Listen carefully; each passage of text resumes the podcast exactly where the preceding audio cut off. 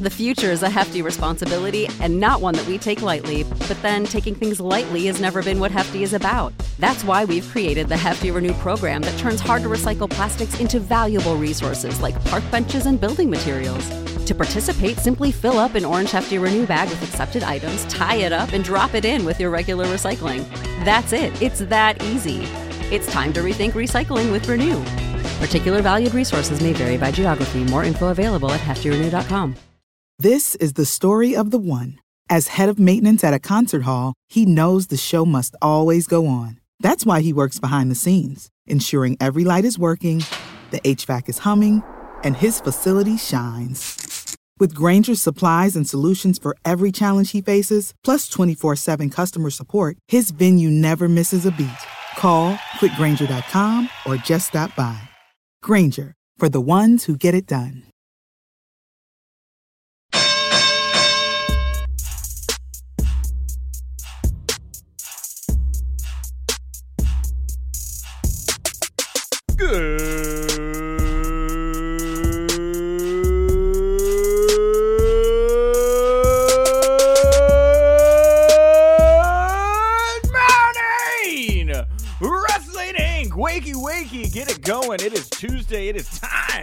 For the first WINCLY of the week. It is me, your host here, the managing editor at Wrestling Inc., Nick Hausman, joined as I am every Tuesday, well, nearly every Tuesday, for the WINCLY. It is our good friend, Michael Weissman. Michael, welcome back to the WINCLY. It was, it was probably, you know, I wouldn't say it's your best entrance we've had so far, but I would give it a, a, a solid B plus. That's pretty good. I I'm, it. I'm in a good mood and I'm getting up early now. You wanted to start off the show with this for some weird reason because I told you my girlfriend has a new job where she gets up early.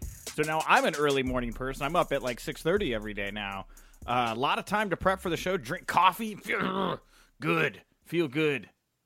Well, well, I, I think it's funny. I was literally thinking about this on my drive back to my house to talk about the podcast today, and that is getting up early, right? So, listen, Nick, we're journalists. I, I think our responsibility here is to entertain, right? You want to listen to a podcast for it to be fun, but also as journalists, we have a responsibility to inform the people, and I- just think it's worth throwing out there. I've learned that if you can get up early and go to the gym, right? Say like 6:30ish time frame, it's the golden hour where all of the people, like the actual weightlifters, aren't bothering you, right? You can kind of get in there and do your thing without being bothered by the real serious ones. So so just life advice to people. Listen, y'all, get up and go to the gym early. But the second piece of that is do not under any circumstance eat Walmart branded protein bars. Okay, I don't do that. I I, I don't do that. I do. They are terrible. They're like the Equate brand. I don't know what I was thinking. They are awful. They are garbage. Well, it is uh, the week before WrestleMania, and I know this is the way everyone wanted us to start the show.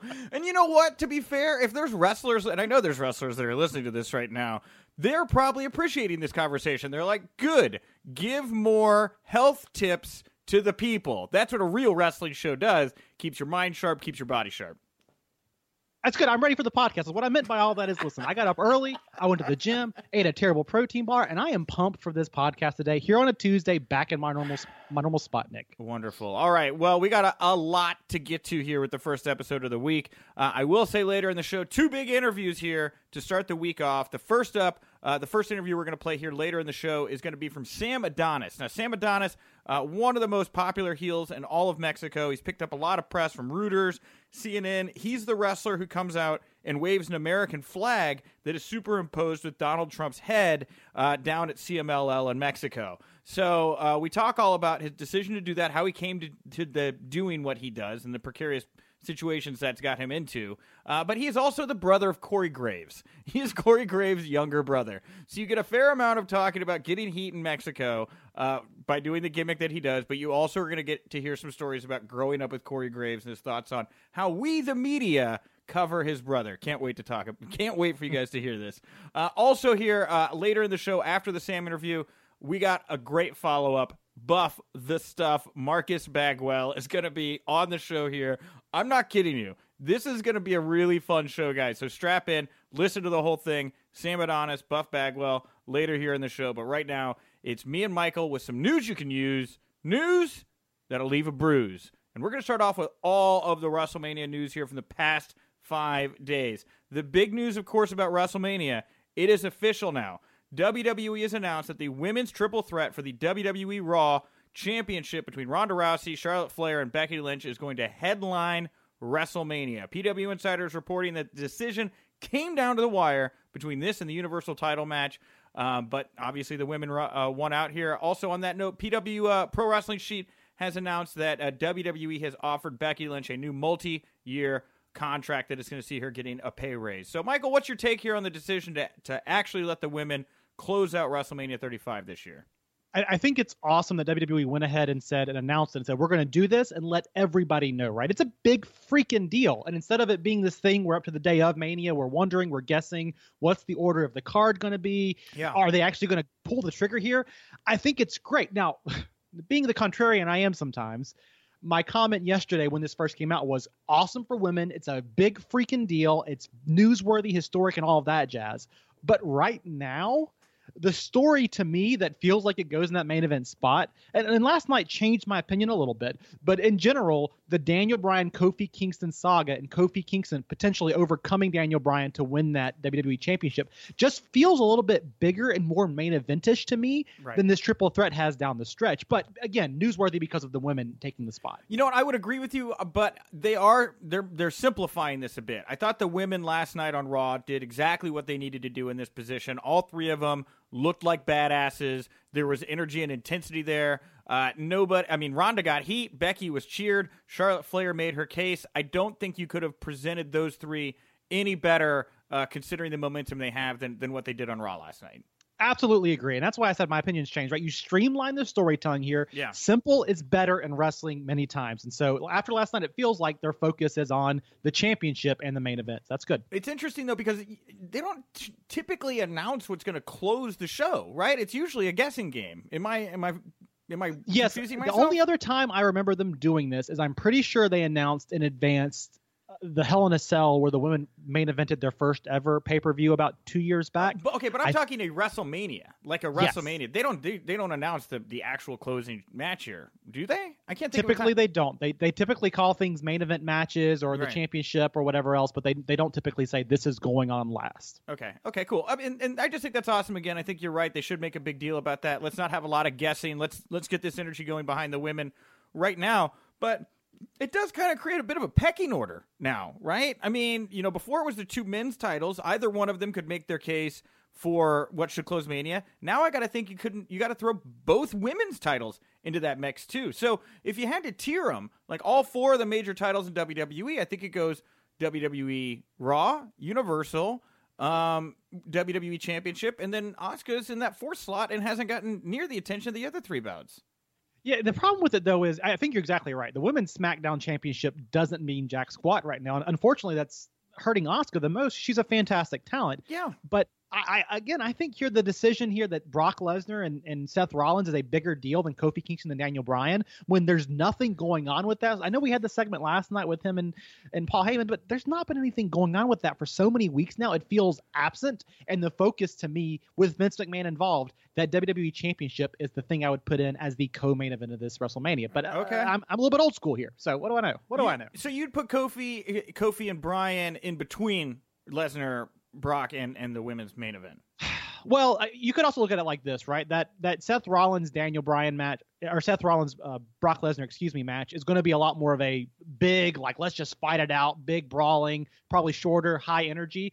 I think that could be a fun counterpoint to the maybe the women's match has a little bit more wrestling.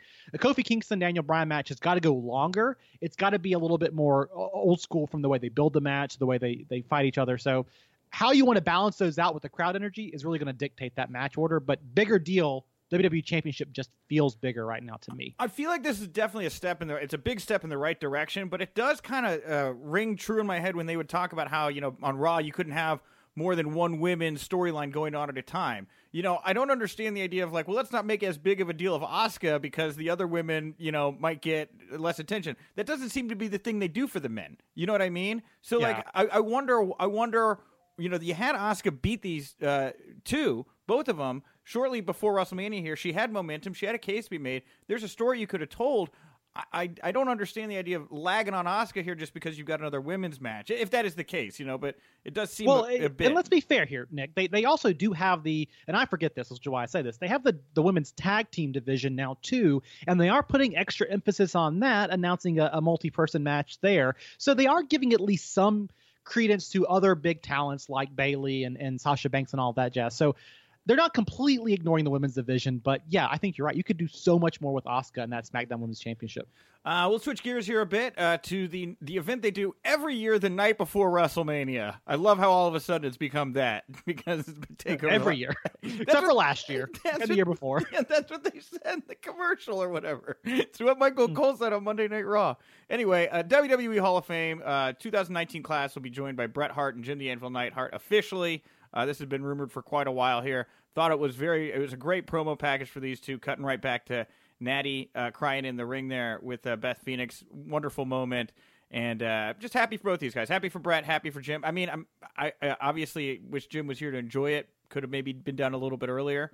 Um, but you know, and, and then there's and then there's the stuff about like maybe they all should have gone in. Maybe Pillman should be there. Owen should be there. Bulldog should be there. I mean, are you happy with the Hart Foundation going in in this iteration? I, I, agree. There are some nitpicks there, much like I had some nitpicks with uh, the DX Chyna thing. But all that being said, I don't want to get too caught up on that because this is a big, a big deal, and and the Hart Foundation rightfully deserve it here to be in the Hall of Fame. I'm glad to see them going in. It's an interesting Hall of Fame class from top to bottom, is what I'll say.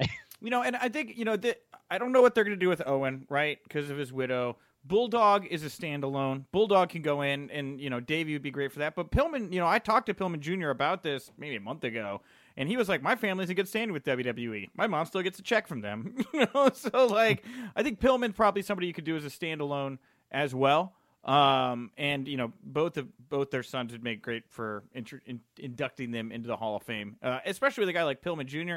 You could even time that right, where you induct his dad and, and kickstart his career into the company at some point if if the timing's right, you know.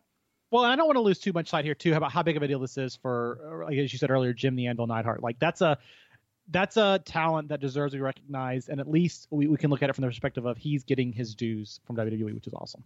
I love that uh, my girlfriend Liz only really knows Jim the Anvil Neidhart for from Total Divas, and um, of course, and she loves. He's that. like the couch dad in that show. He's always like sitting in that little recliner, and he, he Jim was so good. I mean, he's just a he's a gentle gentle giant, you know. Yeah and uh, you know, it just it touched it touched both of us to see him, you know, see that package and get to see Natty crying in the ring there. So uh, glad to see him going in. Uh, let's talk about uh, more WrestleMania news here. Triple H came out uh, on Raw last night, did an impression of the Spice Girls um, while impersonating Batista at the same time, and uh, revealed that Batista is requesting that he put his career on the line in their street fight here at WrestleMania. so this will be a retirement bout here for Triple H. I, I think Hunter's going to beat Batista. You put the stipulation out there, it's got to be a victory for Hunter, right? Because what do you have to gain from him never being allowed to compete, unless you dismiss the gimmick or dismiss the stipulation here in the next few months? What do you have to gain from him not being able to wrestle? He's yeah. not a weekly talent, but he can still go and deliver big name matches like this. Unless you know we, unless there's something he knows that we don't, right? I mean, the guy just had surgery here six months ago, right? Um, yeah. So I mean, I, who knows? Who knows? But I don't see Batista being around for the long haul. He's very busy right now. And yeah, a, a baby, if anything, Batista here is really helping to babyface Triple H because I got to think after WrestleMania at some point with the way that Papa H, uh, NXT dad, looks out for his talent, looks out for the women's division. I see a collision course for him and Vince McMahon here after WrestleMania. I think so, right? We're going down eventually to a, a, ownership of the company battle is what it feels like in the long term, and you have Stephanie and Triple H on one side, Vince and, and his son uh, Shane, Shane, on the other. Oh boy, yeah, right. Evil Shane, evil Shane, and evil Vince. Well, you're uh, establishing Shane right now with this WrestleMania feud and being a tag team champion as being a more legitimate in ring competitor. So long term booking, it kind of makes sense. I wouldn't be shocked if they had Steph turn on her own husband and was like, "Look, you are, look, you know, you are not blood." Uh, first of all, you remember that drive-through wedding we had 15 years ago? It's null and void. 20 years ago. God, I'm getting old. So I, I wouldn't put it past him to to, to skewer a marriage to, to get a good story across. So I don't think it's a given that Steph's on side uh, side NXT. I'll, I'll just say that. Uh, it was a funny, funny promo. I mean, Triple H said He's always great on the mic, right? He's pretty good top to bottom. He he has great intensity, but the Spice Girls lines, uh, they got me, Nick. They made me laugh. I got to admit, it's pretty funny. Uh, Finn Balor on Raw last night won the right to face Bobby Lashley for the IC title at WrestleMania. I think we're going to get the Demon, which would be great um, to see Finn Balor get to, to do that. He hasn't got to do the Demon at WrestleMania yet. Am I correct about that? I don't think he has. I don't think he has either. He did it at like some B level pay per views, but I don't think he's done it at big ones. So. Yeah, so this will be very cool to see fit in that light, and uh, hopefully make for a feel good moment there. It's interesting to think about uh, the the crew that could be holding titles at the end of the night: Becky, Kofi, um, Seth. Uh, Finn, you know, you could have a real moment there with the showcase of the young talent holding the titles there at the end of the night if, if enough of the good guys go over, which is what usually happens at Mania, you know. Yep. Yeah. Uh, in Andre the Giant Battle Royal news, Braun Strowman has two new po- opponents in the bout in the form of SNL's Weekend Updates, Colin Jost and Michael Che. And I'm not going to mince words here. I absolutely love Colin Jost as a heel. He's great, and I cannot wait to see that. I can't I, look. I don't care. I'm excited about this. Whatever. It's SNL meets WWE. It's like I don't care. It's I, like not real SNL though. It's like Oh, WWE SNL. Come on. Dude, these are look. These are these are two current breakout SNL guys. They're going to be in a match at WrestleMania. I don't get the hate. I you know I don't get the hate. Everyone's like oh, they're wasting Braun. No, they're not. This will be on all the highlight reels. This will be great for him. No complaints. Oh, you don't have the news in here about Braun Strowman breaking the car because they made a toy about it, right? That's That was weeks ago. What the what are you talking about? No. oh, was it? Uh, I don't Week- keep up with the news. What do I know? Week, weeks ago that happened. Look, and Che. Look, and I love Michael Che. Like Colin, what are you doing? You're gonna get yourself killed if you continue to do this. I mean, what? What's the outcome here? What happens? How's it? How's this play out? He he scares he scares them over the top rope. They eliminate themselves, and he chases them around, and it's funny, right? That's got to be what happens. I think Maybe that- he distracts Braun Strowman, or he distracts, yeah, and then somebody else eliminates Braun Strowman. Gronk, Gronk's got to be in this match, right? Like, let's.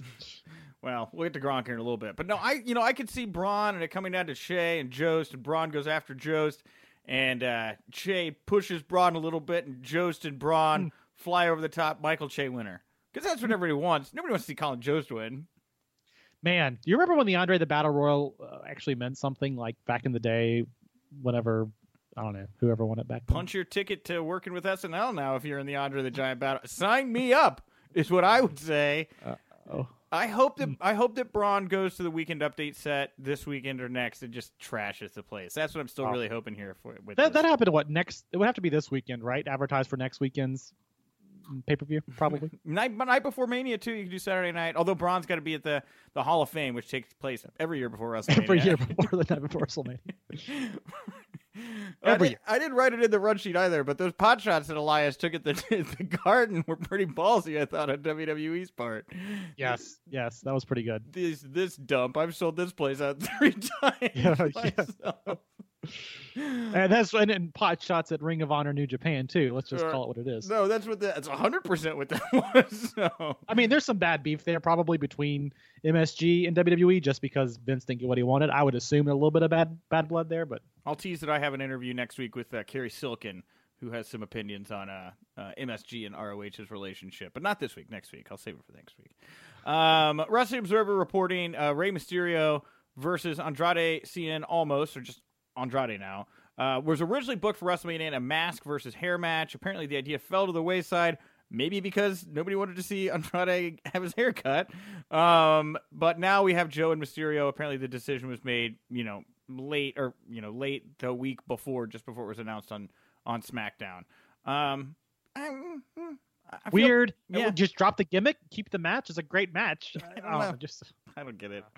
Uh, let's see here. We uh, also had oh at WrestleVote. I wrote the wrong thing here. At WrestleVotes, WWE is apparently uh, has reconsidered. Now this was a this is a report from late last week. They were considering Angle versus reconsidering Angle versus Corbin due to the fan backlash. Now that does seem to have changed. Kurt beats Samoa Joe on Raw. He's going to face AJ Styles tonight on SmackDown. He's going to face Rey Mysterio next Monday night on Raw. And the Observer now reporting much more recently that Angle is handpicking his final opponents, but he has no say whatsoever in his WrestleMania match and his opponent Baron Corbin. Mm, interesting, interesting problem to have because I think it's going to result in some wonderful television. Well, you're you're giving the fans what they want, right? Here are all the people you want to see him wrestle. Uh, and and Kurt's not what he used to be, so he is half a, a few beats off of, of where he was back in his TNA days. But let's revisit these great feuds and great rivalries and great matches. Uh, of course, he had some great stuff with Rey Mysterio back in the day before he left WWE. But interesting that they're giving you what you want until you get to WrestleMania. And I know they say they're reconsidering it, but it very much felt like last night they were continuing to double down on Angle versus Corbin at Mania. Um, so I don't think it's going to change. Oh, don't get your hopes up, people. Is what I'm saying. Yeah, I just think it's cool, and I liked how uh, Baron Corbin had a match with Apollo Crews on Raw last night, and I thought that match was better than the match that Apollo Crews had with Kurt Angle. Uh, Yes. I hope that they put Baron Corbin in with one of these other opponents, these dream opponents that Kurt has uh, sometime next week on Raw.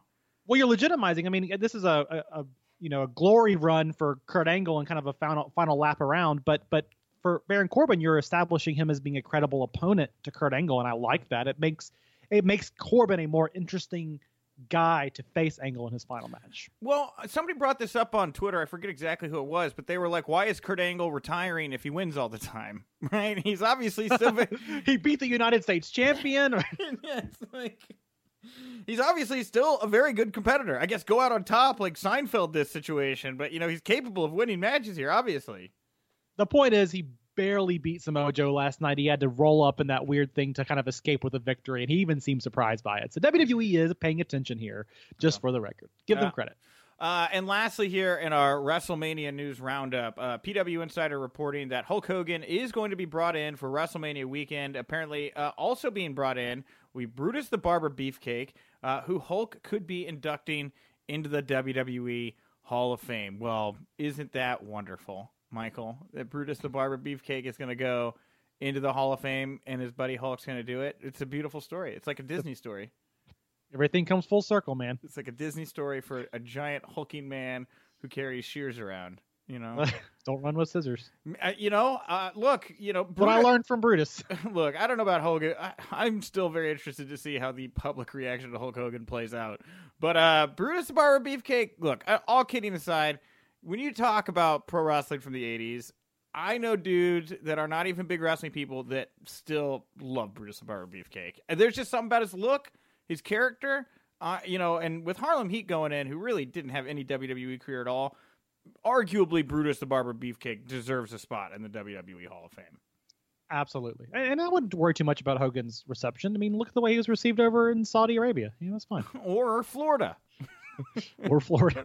where he was right. at the WrestleMania press conference. He was. Uh, all right, so we'll move here to some non WrestleMania news. Uh, Nikki Bella, uh, did you watch the season finale of Total Bellas? I've not not watched it in a few years. Catch it. Got to go back and watch it. Nikki Bella announced her in-ring retirement at the end of the show. She said that the rare, the wear and tear of the road has just taken to her, taken too much of a toll on her body, uh, and she's joining her her sister Brie in retirement. Um, reflections on the career of the Bellas, Michael. I'm, I mean, l- listen, right? They weren't always what we wanted as pro wrestling fans, especially from women's wrestling, but they did tear down a lot of barriers that allowed us to have the women's revolution we had as their careers were ending. So I, I know we like to pick on and beat up the Bellas for what they represented at a certain time in WWE wrestling in the late 2000s and early 2010s, but these women meant a lot to the business. They meant a lot to the company. They mean a lot to these reality shows. Total Divas would not have happened without the Bellas, and Total Bellas has been a huge success. And so I, I think it's really important to recognize them for what they have accomplished in the ring, and and not let our criticisms of well they're not real women wrestlers like you know Charlotte is or like Becky Lynch is, right? No, they they really did a ton for for the sport. So uh, congratulations on retirement. I hope that they find all the success they want to in their future business. I hope endeavors. I I really can't recommend enough going back and watching this particular season of Total Bellas here as you watch the the rise of the women's revolution, the introduction of Ronda Rousey from the perspective of the Bella twins, leading right up to the Evolution pay per view, and on the rise to it, there's a great moment where Nikki. Uh, they announced the match between her and Ronda Rousey, and then like 20 minutes later, they go, "Nikki, that we sold the show out." She's like, "Yeah, look at that," you know, and kind of like does like a little bit of a, a success dance there because like the whole season is about the Bellas grappling with the crit- the harsh criticisms at the fa- of the fans at this particular time in pro wrestling when women's wrestling is under such scrutiny, but also dealing with the fact that they're becoming hugely successful.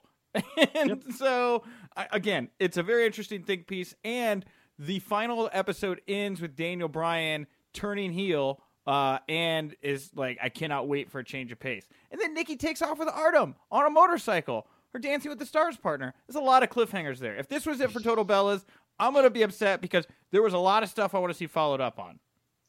I, I sense another a weekly podcast coming where you cover Total Bellas each week. So. I've thought about it. Got to put it behind a paywall. You do it with Miz and Mrs. and I'm there. Okay, listen, I am there. I will do all of the WWE reality shows. Absolutely, no, no, no problems with that. Uh, Wrestling Observer reporting Matt Hardy is apparently pushing for a new gimmick. He wants to be known as multifarious Matt Hardy, and the gimmick would see him uh, bouncing between his V1 gimmick, his Woken Matt gimmick, and his uh, Big Money Matt gimmick, which he started when he was in Ring of Honor. So it kind of reminds me of the three phases of Foley, and for that reason, I kind of love it. I, you know, whatever. Let this man have some fun. Hardy is always pushing the boundaries of what it means to be a character, to tell a story in and outside of the pro wrestling ring. So I love this. It seems kind of corny and cheesy and weird. Your, your comparison to Mick Foley is great here, the three faces of Foley. Mm-hmm. But just the idea that he could be morphing in between all these really eclectic characters. I love V1 Matt Hardy. I want to see more Big Money Matt. We've been there with Woken, but it'd be fun to see all these guys kind of show up at different spaces. And God, Matt Hardy is just, he's his own special kind of genius. He really is. Uh, WWE has shortened Mustafa Ali's name to just Ali. Uh, Ali has tweeted the following Mustafa means the chosen one, with an emphasis on being chosen from amongst the people. Name or not, nothing has changed. I fight for the people. I am one of them. So, uh, um, mm, you know, I, I, you know, I'm just so partial to Mustafa Ali. I've known him so long for that, but I get Ali. The fans they go Ali, Ali, Ali, Ali. That's what they do. I call him Ali when I talk to him. It Just seems like I don't know, weird, unnecessary. it's on us. They do this so often. Biggie Langston, right? Do we really not need Langston as a name? Mustafa Ali, and this feels a little bit. I, I it just feels almost a little bit. I don't want to say this, but it's just a little bit.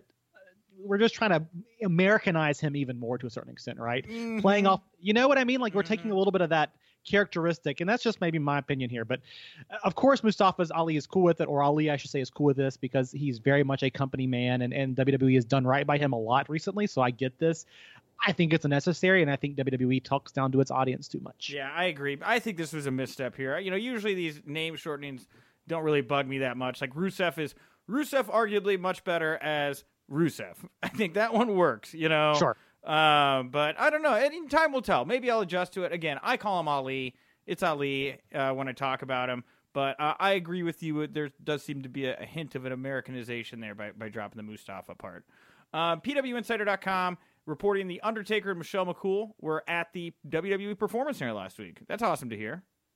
Yeah, man, that's um, that's cool that they're they're going to be. Michelle McCool has a lot to add value to as well. Let's not forget Undertaker. We all know Undertaker, but I, I'm happy to see Michelle McCool hopefully maybe doing something with the company moving forward. Yeah, you know, and on the note of the PC here, a Pro Wrestling Sheet reporting that Stacey Ervin Jr. requested his NXT release uh, following a recent concussion scare, apparently. Uh, the Observer reporting that uh, Ervin was being praised backstage within WWE. Uh, he has gone to Twitter. He has removed NXT and WWE from his bio. He's already teasing another workout project. Now, I, I wasn't too familiar here with Stacey, but I was looking at his stuff on online.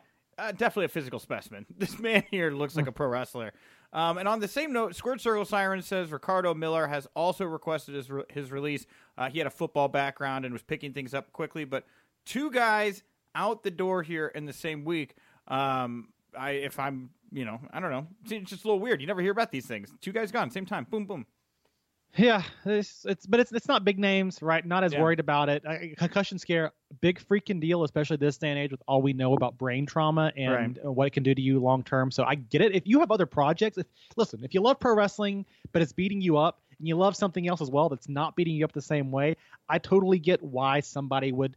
Uh, you know what it is, Nick? We're, we're all kind of creative in our own way. We do this, we do that, and, and we kind of have a bunch of different side hustles going to kind of uh, feed those creative urges we have. And sometimes one thing rises up while another one dies down, and it's surprising and it shocks us all. But good for them, and and I guess they uh, want to do something different.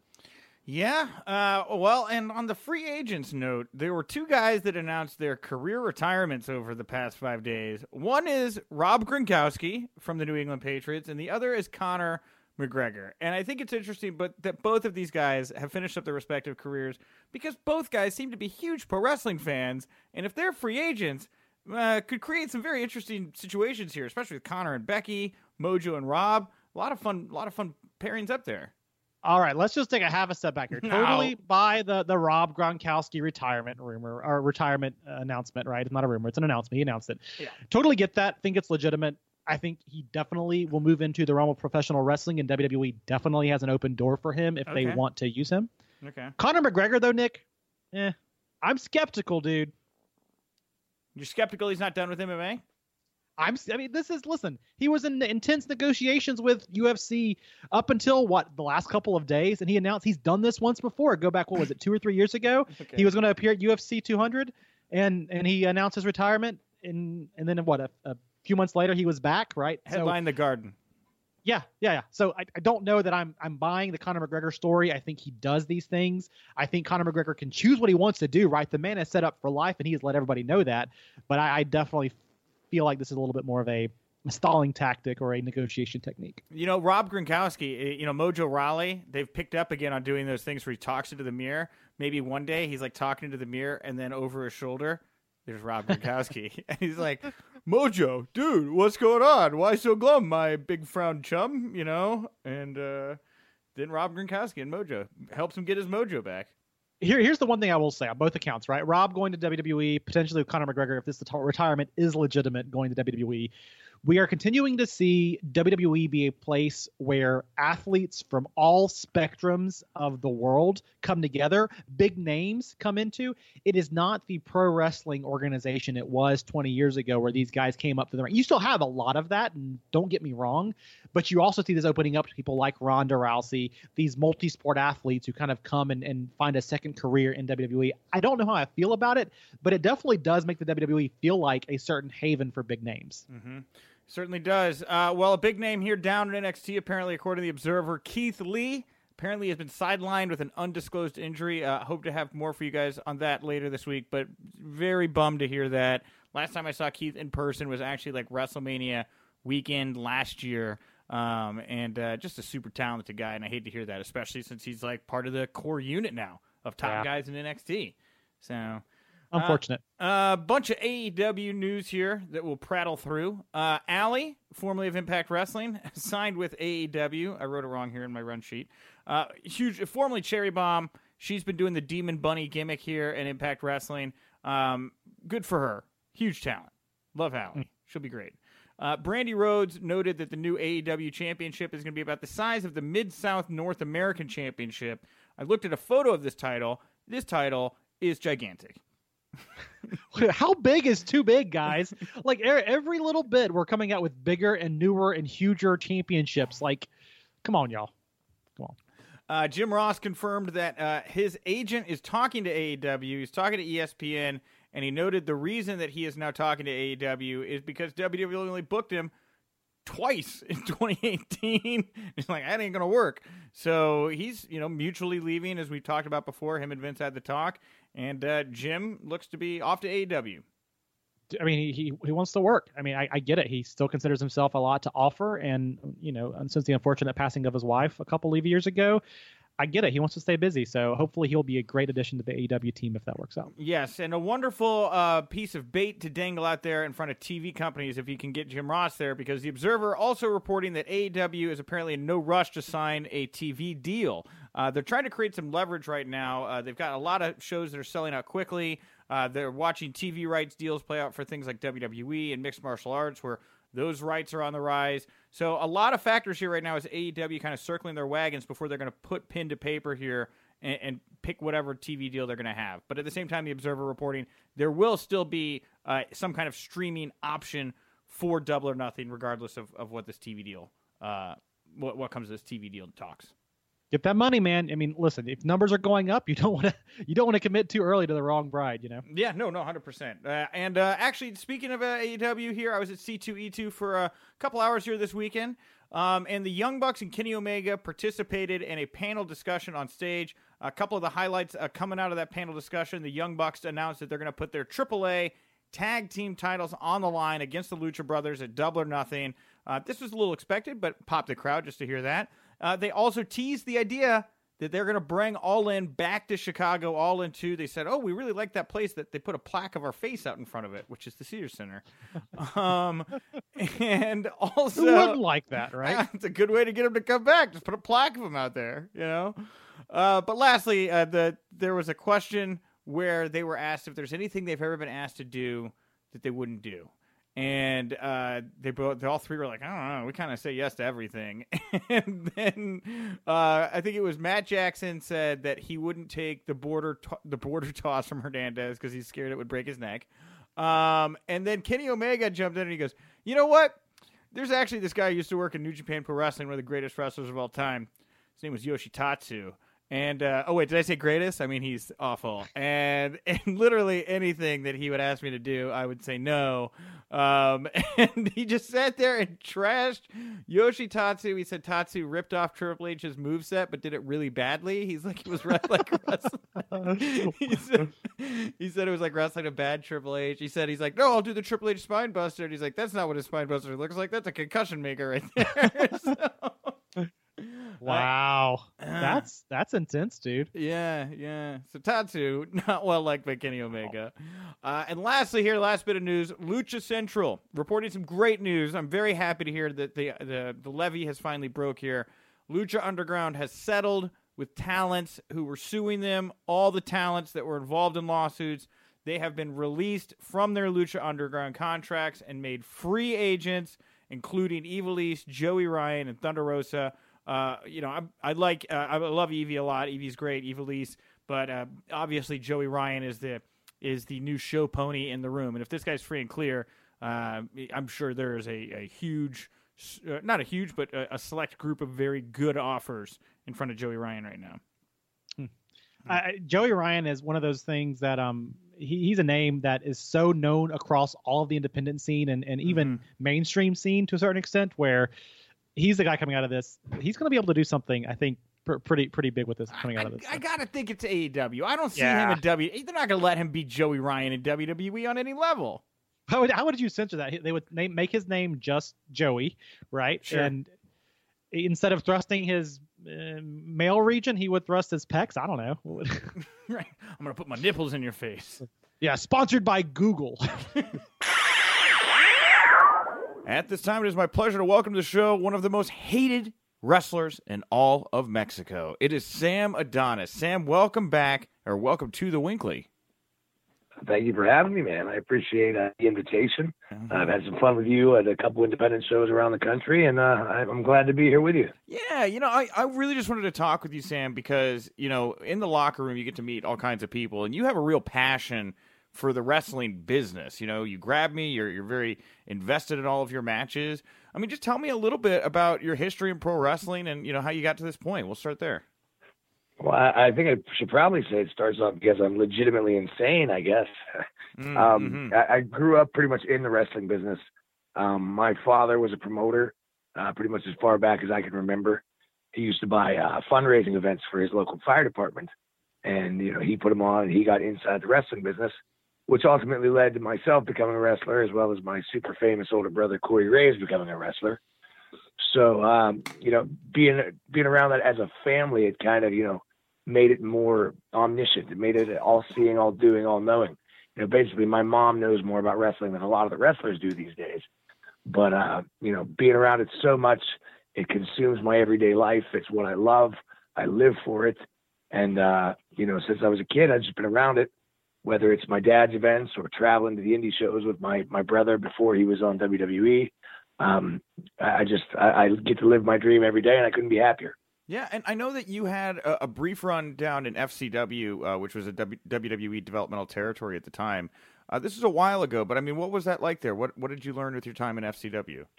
Uh, I learned that I was too young to have a WWE contract. Okay. Uh, I was signed in two, at the end of 2011 and spent about nine months there in 2012. Yeah. Um, and it just wasn't for me. You know, I was a 21 year old kid, and anybody that's worked there or, or, you know or knows people that have worked there will tell you that environment you know is is not set up for children. You know, I wasn't mature enough to handle the situations and you know rise to the occasion of a professional environment and, you know, even as a performer, I wasn't nearly ready to be there.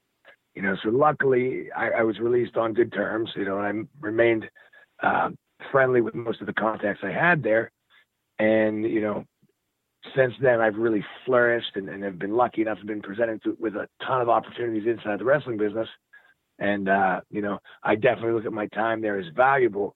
But you know, while I was there, I definitely wasn't ready to be there. Now you talk about how you weren't ready to be there. It wasn't meant for kids. I mean, you know, uh, specifically, you know, what were some of the things that you were struggling with in that environment?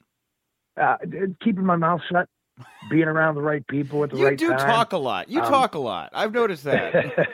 well, it's a, it's a catch twenty two because you know the wrestling business kind of attracts you know freaks and weirdos like myself. You know, uh, somebody that can talk a lot is usually you know not exactly camera shy, which is I believe my biggest asset as a performer. You know, being able to go out there and, and light up a room with personality and, and uh, you know character, but you know sometimes you need to learn how to turn that off. And mm-hmm. you know, when I was 21 years old, under contract with WWE, you know, that was something I didn't quite know quite yet. I got you. So uh, again, in hindsight, it was probably the best thing that ever happened to me getting released because it kind of lit the fire under me that I didn't, you know, have while I was already there. Yeah. I was too young to really realize and appreciate what I had at the moment. Yeah, and ever since then, I know you've worked a lot in the UK, Mexico. You're heading off to Japan soon. We'll, we'll talk about that here in just a little bit.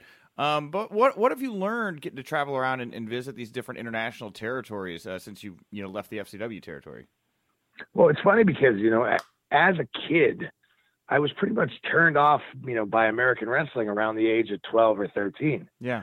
Um, I remember, you know, trading tapes with some guys back in the day, or you know, ordering DVDs online, and I, I always searched for what I couldn't have.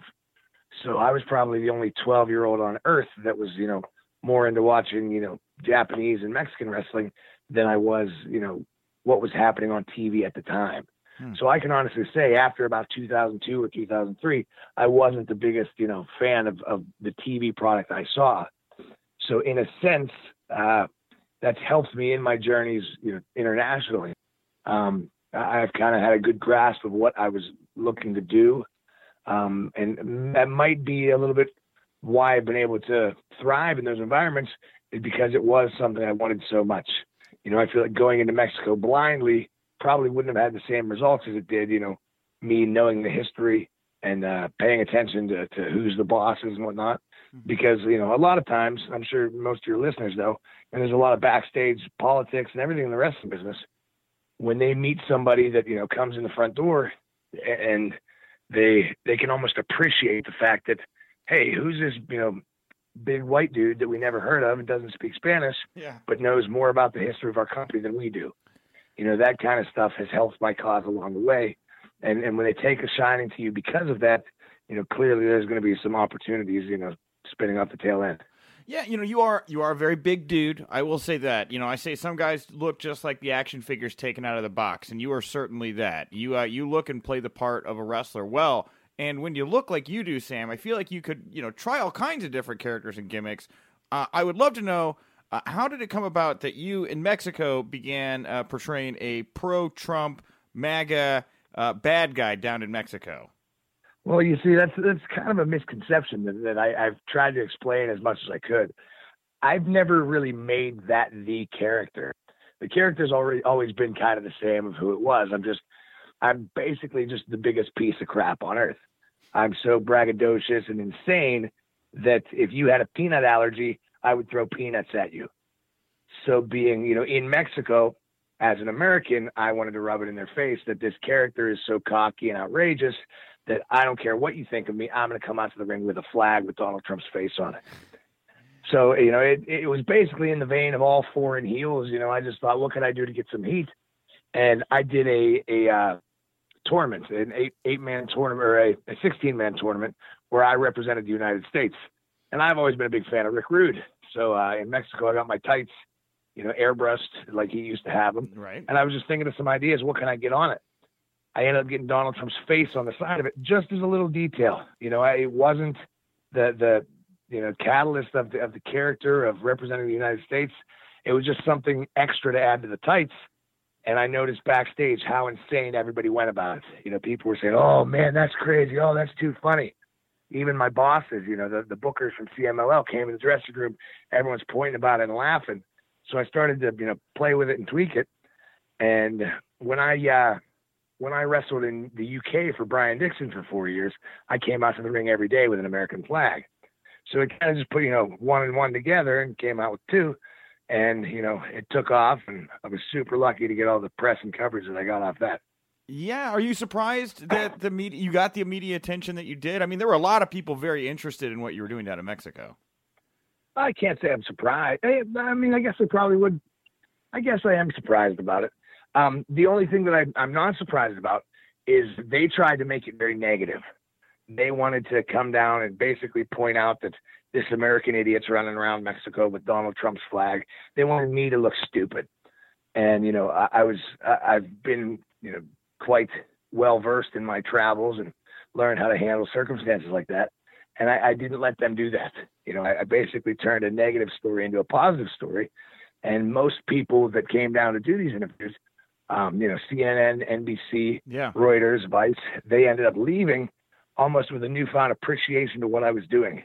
You know, instead of just saying, "Hey, look at this guy," you know, doing this stupid thing in Mexico, they left saying, wow, we never really understood what being a good heel was about, you know, and, and it almost opened their eyes a little bit more to professional wrestling. And to this day, you know, I've remained friends with a lot of them, you know, the, the mainstream media because of that. That's awesome. I mean, it, it is. I mean, this is a big, you know, CNN, Reuters. Those are some big outlets that, that you got the attention of down there. I mean, do you, do you? I mean, obviously, there's an element I would think of. I, I, hate to say like racism, but I mean, do you feel like you're walking that line down in Mexico by doing this? I mean, it doesn't sound like you're necessarily attaching yourself to what you're carrying around, like the Trump flag and everything else like that. It's just a. It sounds like you you want it to be just portrayed as just a, a prop to get heat. That's. I mean, people are going to say what they want to say about it. I lived in Mexico for two years. I speak Spanish. I had a Mexican girlfriend I was living with. Um, I've traveled around the world. I've met you know, some of my best friends on earth are different minorities. I know I'm not something, sure, you know. So, but you're always going to have people casting stones and believing what they're unbelief. So, you know, I, I don't worry about that too much. But um, it's just the the situations I was put in. My bosses were telling me to push the envelope. Okay. You know, I'm wrestling the absolute biggest stars in Mexico: Ultimo Guerrero, Negro Casas, Blue Panther, Shocker. And when they're saying, "Hey, push it a little further," be a little bit more mean, say this, do this. You know, part of me wants to say, "Hey guys, you're going to get me killed out here." That's what I'm but thinking. the other part of me, yes. yeah, yeah. The other part of me, as a performer, you know, it's taking it all in and saying, "Man, these guys, they're they're here for a reason." You know, they they put in these 40 year careers and 50 year careers because they know what they're doing. So I'm going to, you know, learn about my mistakes from WWE. I'm not going to question this. I'm going to shut my mouth and do as I'm told and, you know, I ended up drawing some big money down there. You know, in, in, in the professional wrestling business now, I'd say that's kind of rare. You know, there's plenty of guys out there with 10,000 Twitter followers. But, you know, aside from myself and Kenny Omega, you know, in 2017, there wasn't another foreigner that has so, sold 10,000 tickets. So, you know, I hold that to a high regard and I'm pretty proud of that. But um, it's just, it, makes me, again, I think it all falls in line of being a student of the game and, you know, doing what I'm told and trying to just – learn everything can I can about professional wrestling and make the most out of it. Yeah, I mean, and it's interesting, you know. And again, I say you're you're walking the line with the gimmick of, of being racist. Of course, I'm not accusing you of anything. Like this is all theater and art. You know, I'm just wondering when you do walk that line where you're going out and pushing this thing as hard as you are. You kind of brought up uh, my next question for you was, you know, down in Mexico, did you find yourself in any kind of like harrowing situations or front confrontations? Uh, doing well, this? I was I was I was falling into my car once uh, in a black Escalade, and you don't see too many black Escalades in Mexico City, so I kind of knew what was going on there. So the promoter had to calm that down. But generally, the people in Mexico loved it; they adored it because most of them understand the the you know what it is. They they want to lose themselves in the match. They want to hate. They want to get angry. And the same people that are throwing their beer on me after the match are the first ones to come up to get a picture with me. So they really embraced it. They like, you know, they, they always called me uh, classico, you know, a, a classic luchador because I invoked that emotion again, you know, and again, it's about being able to walk a fine line and, and you know, be believable. some people, you anybody can go out there with a Donald Trump flag and, and try to, you know, say, hey, Mexicans are stupid and try to get some heat.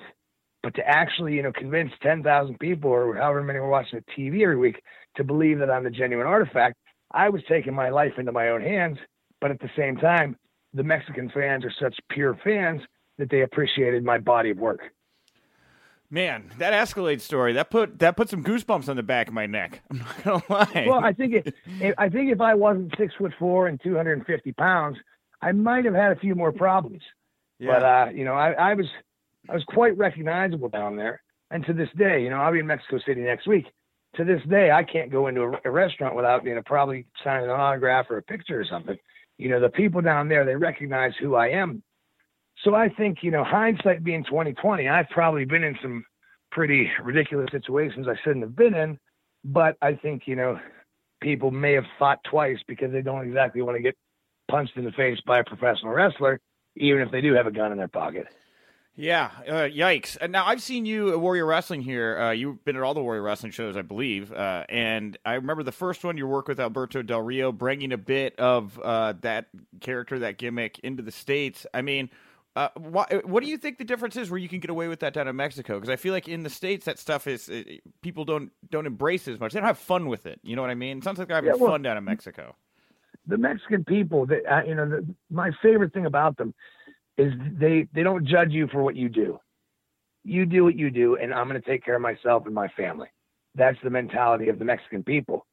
So it's almost, you know, it, it's they. I can't say there's no rules. They're just a bit relaxed about it. You know, it's it's it's almost liberal in its actual sense. You know, instead of being liberal or, or you know conservative because that's the the party you're supposed to represent, they actually have a bit of an open mind and open heart. And say, hey, you don't hurt me, you don't hurt my family. Do what you want to do. And I think that's why the Mexicans can, eh, you know, suspend the disbelief and enjoy it. Mm-hmm. Whereas here, you know, everybody's trying to get free tickets or get, you know, free free something, or they want to be angry for the sake of Twitter followers and Twitter likes. So they're going to complain and be angry and, you know, make something out of it that it's not. You know, I said this the other day. The most hostile crowd I've ever been in front of was at Ooh La La Lucha in uh, Detroit, Michigan. You know, granted there was a tequila sponsor, so everybody in the crowd was wasted. Yeah. But I mean, I felt like the room was breathing on me. I had my back to the corner the entire time because I was afraid I was going to have to make a dart for it.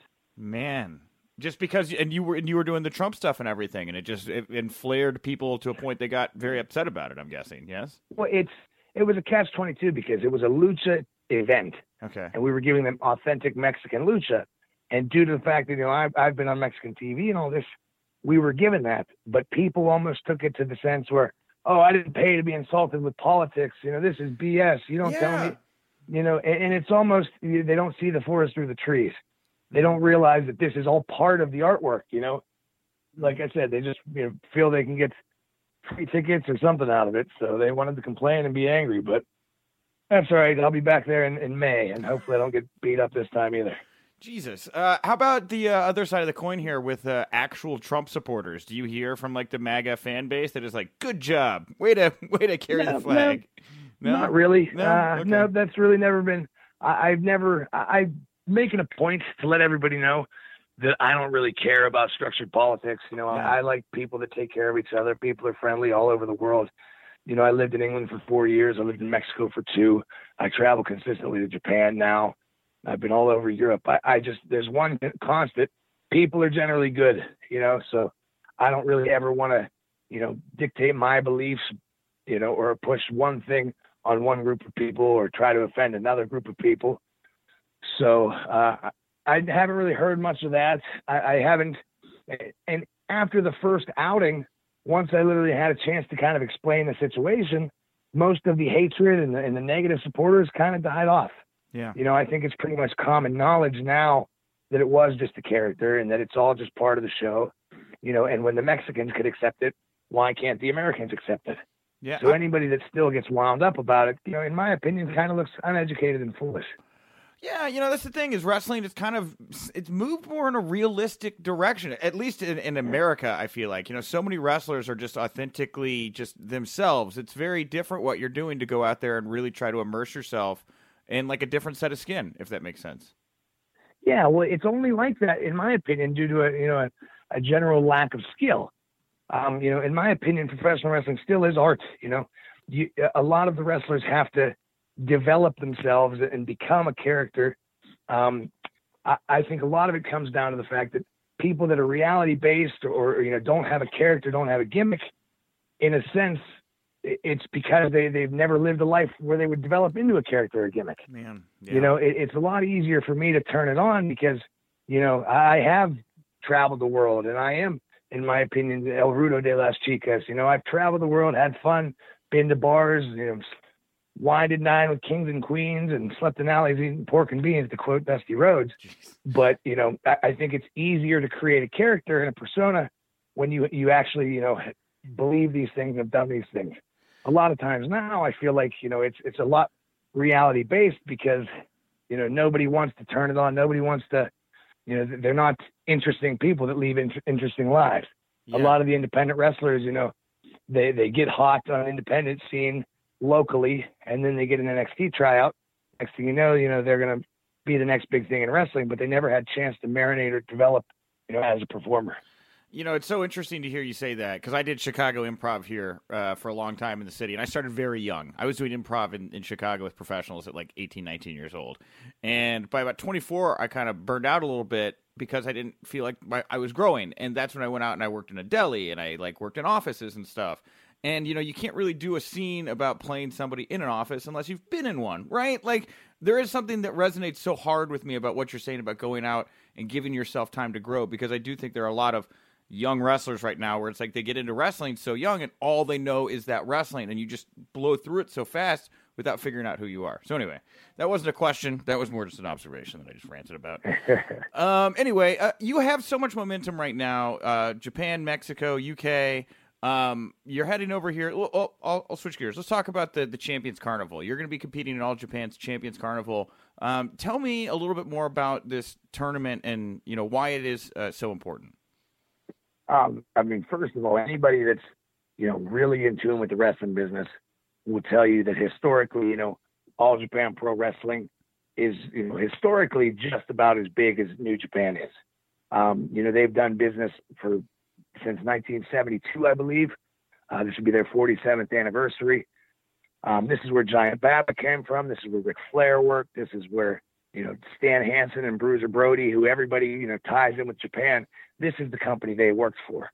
You know, granted they've had some, you know, ups and downs business wise for the last few years, but now, you know, they're on the up again.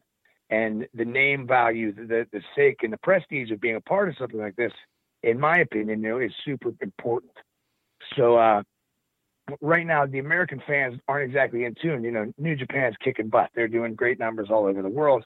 You know, and for me, I, I'm kind of proud to be a part of something that's a little bit different because you know, it, it's a chance to really shine because, you know, if you can make somebody notice something, you know, it's a lot more difficult than getting somebody to continue watching something they're already watching.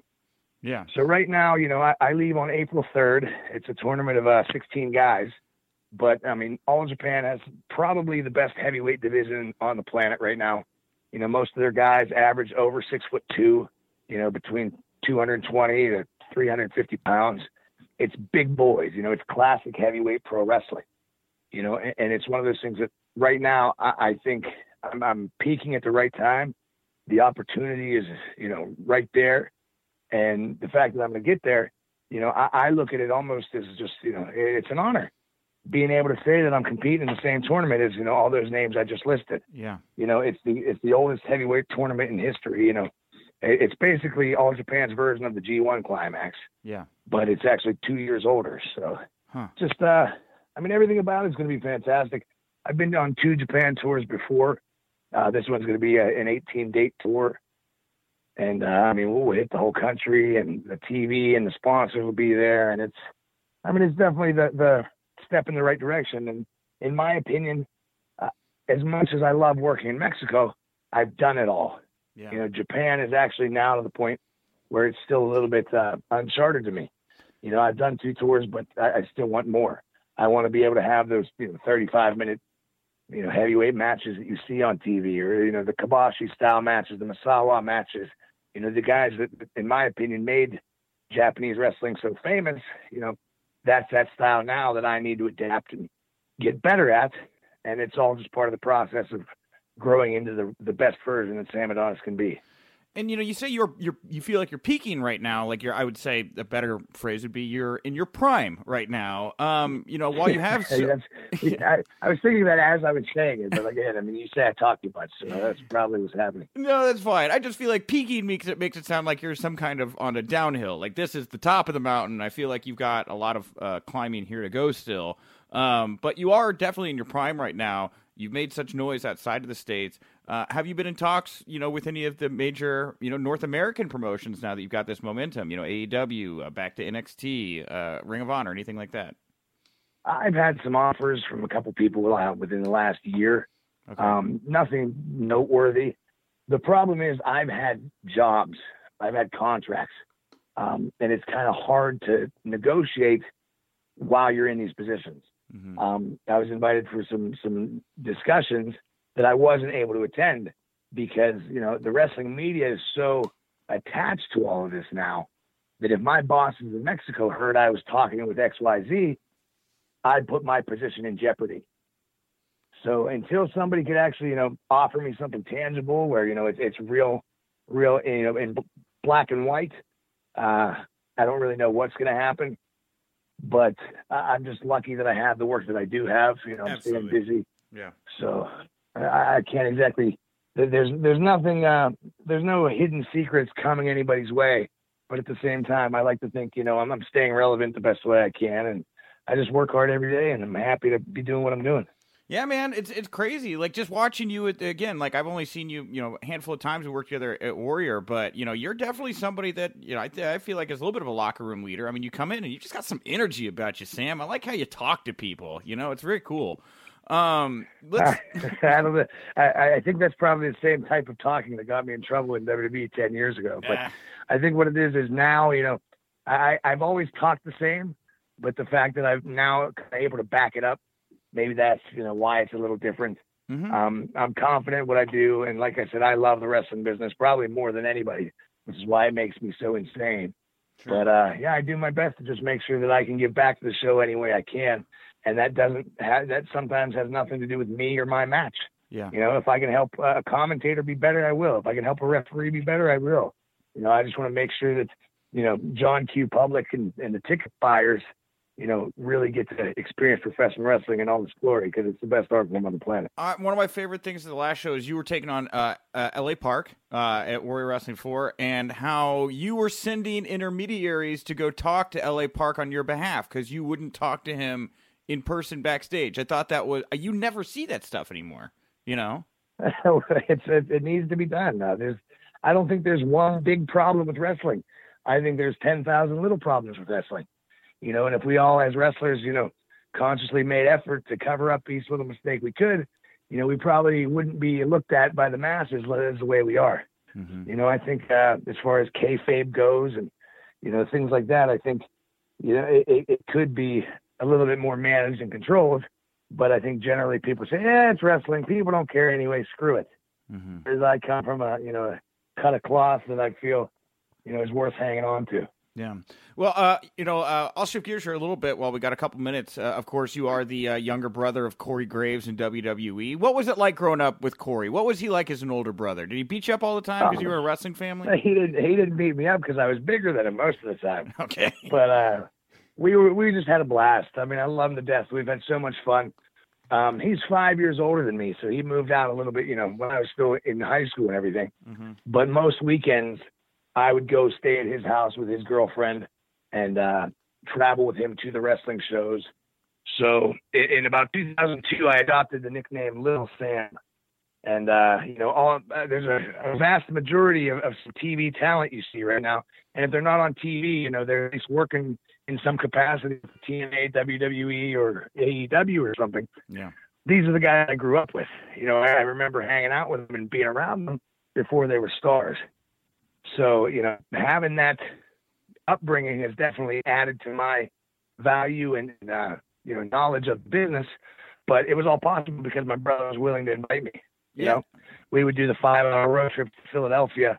There'd be, uh, you know, whatever independent he was doing, I would ride along, and then I'd go to the merch booth and buy some, you know, the, all the pan tapes from the 80s and say, hey, Matt, you got to watch this match.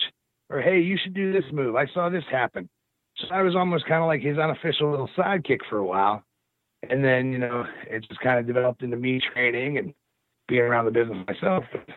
Yeah. Uh, I don't know. I, I think I've done all right since we've kind of parted ways, but I didn't say he's probably doing a little bit better than I am. Well, it's I mean he's doing very well. Corey is he's doing commentary, of course, but you know his intention was to wrestle. You know what was it like watching your older brother have to transition away from being an in ring performer to a commentator? Oh, that was absolutely heartbreaking for me and the family. Um, just considering, you know, as a kid growing up, you do you you you dream of headlining a WrestleMania against your brother or with your brother, you know, and I almost feel a little bit robbed from that as well um, considering how talented my brother as a performer actually was, you know, it, it's kind of upsetting. And uh, I mean, it's, it's, it's life though. This is what happens. You know, this is the risk we take every day as performers. You know, but luckily, uh, they always say true talent can't be held back. And you know, my brother's greatest asset was always his promo abilities and being on the microphone. And I think you know, when it comes down to it, you know, WWE knew that, and, and to this day knows that, which is why he's in the position he's in.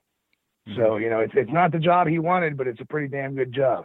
Yeah, and you know, I, that's the thing is you just want to stay in the ride. When you love pro wrestling, you just want to stay in the pro wrestling business. And it's certainly a very uh, public position that he has. Uh, your brother has, of course, come under. You know, I'm I'm the media. We talk about we were talking about media scrutiny here. You know, I don't like to report on negative stuff, but your brother uh, fa- has found himself in the crosshairs with the media a couple times. What do you make of the scrutiny that gets put on your brother and and how he handles it on social media?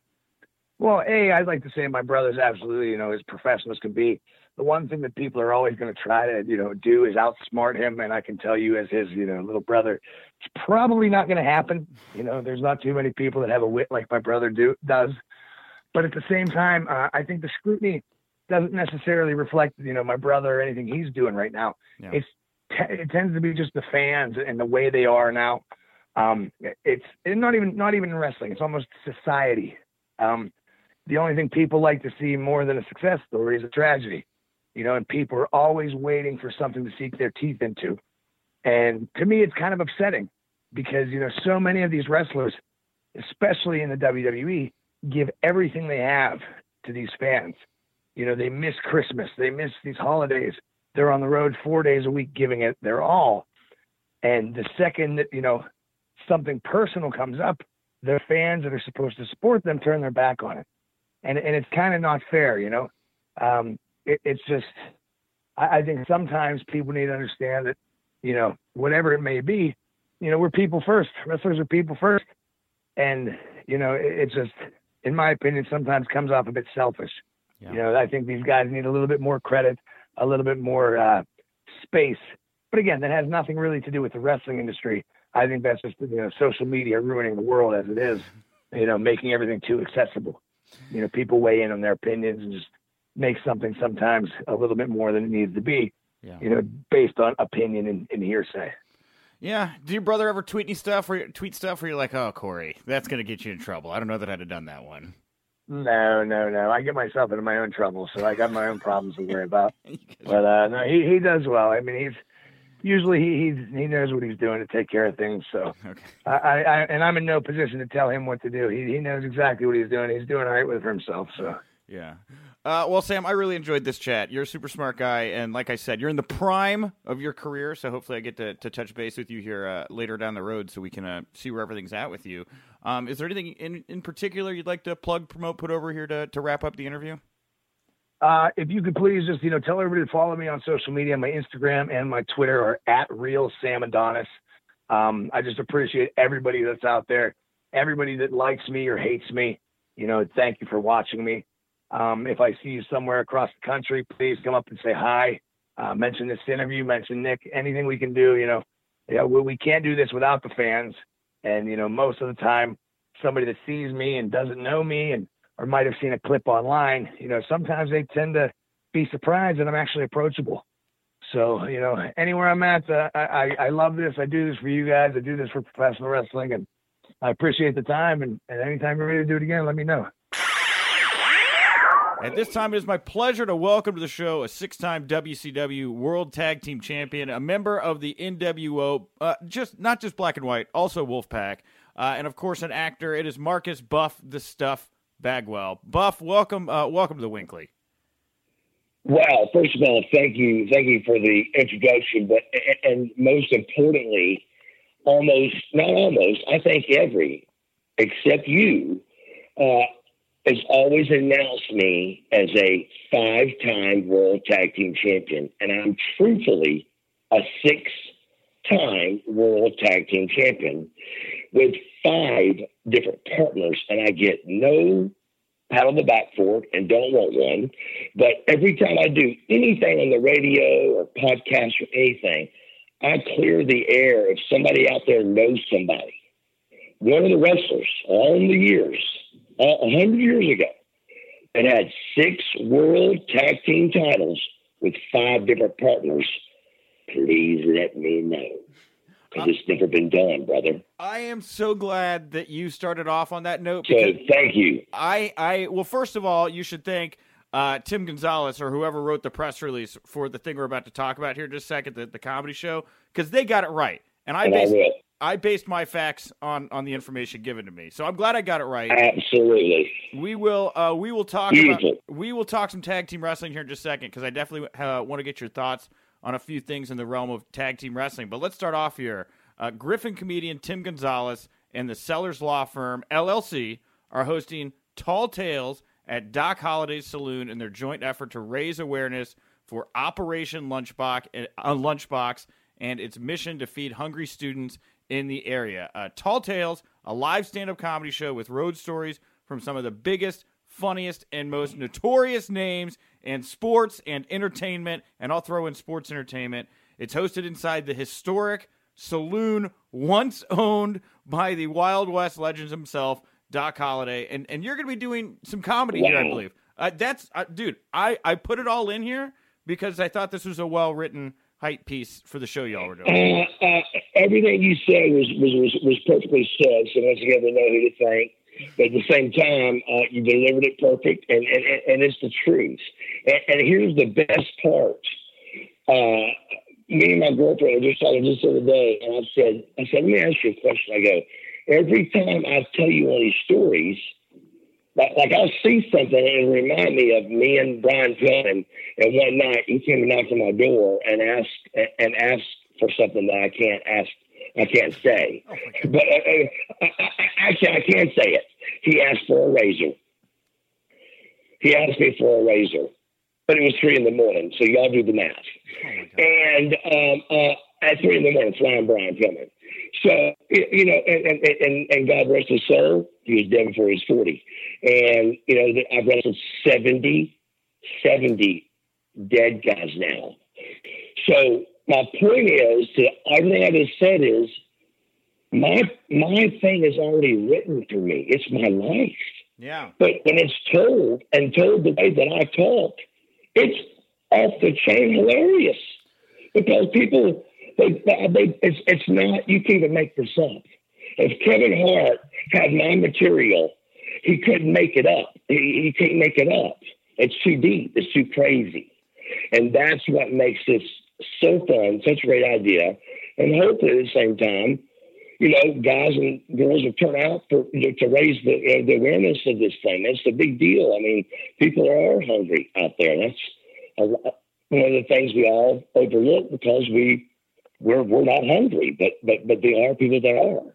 So and we and and so I really really really am excited about it. That's awesome, uh, Buff. And uh, man, yeah, I think it's great to hear you're going to put a, a light take on it. It sounded a little dark to me when you're telling the, the Pillman Razor story and how you wrestled 70 dead guys. You know, I mean, you set the tone. Is, is that, yeah.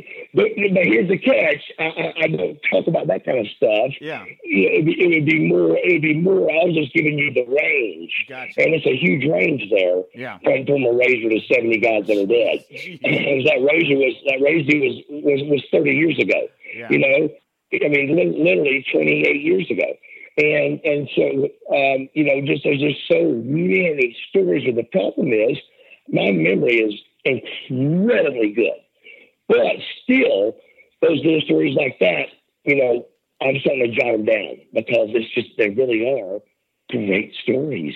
So They it, really are. so I know the last time I chatted with you, like I said before we recorded, was like two years ago. When we last talked, you were planning your final year uh, in the ring. You were retiring. Is this what you're going to pivot into now? Are you looking to get into the comedy circuit? Do more of this?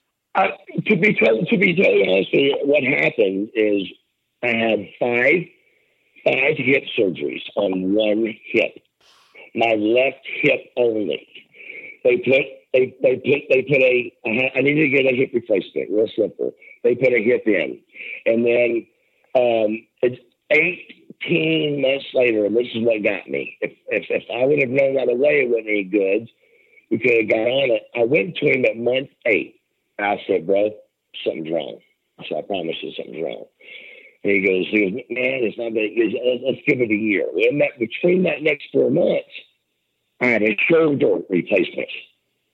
Okay, so now I'm juggling a shoulder and a hip, trying to figure it out and make the town so I don't burn the promoters. And and it, you know, it just it just got it got to be deep that we said, look, let's just you know, let's try to get it done last year. But long story short, the third surgery was a blood clot. Then I got staffed. That was take everything out, which was fourth surgery. And the fifth surgery was put everything back in, bro. I'm 15, 16 weeks post-op from a four-year extravaganza that I could talk just about my hip about at this at that docs, and still it would work. It's unbelievable what I went through, bro, for four years. But the good news is, which I talk about, is hey man, I'm on the mend. Buff Bagwell's back. He's getting a little weight back again. He's on you know Facebook Live. He, Yeah. He's getting out there again. My, my phone's ringing again. People care again, and that's all I care about is just trying to make people happy, dude. You I, I, I like people. Yeah, well, I got So- this. I got this interview with you kind of last second. i I hate to cut you off, but I saw you in the ring mixing it up at the Grizzlies game with Lawler and Rikishi and Steiner. I mean, you look like you were moving pretty Yeah, well. brother. Yeah, yeah. bro, bro I, I mean, I'm, I'm like, I mean, I hate to say this word because it's too high, but I'm about 80, percent almost back.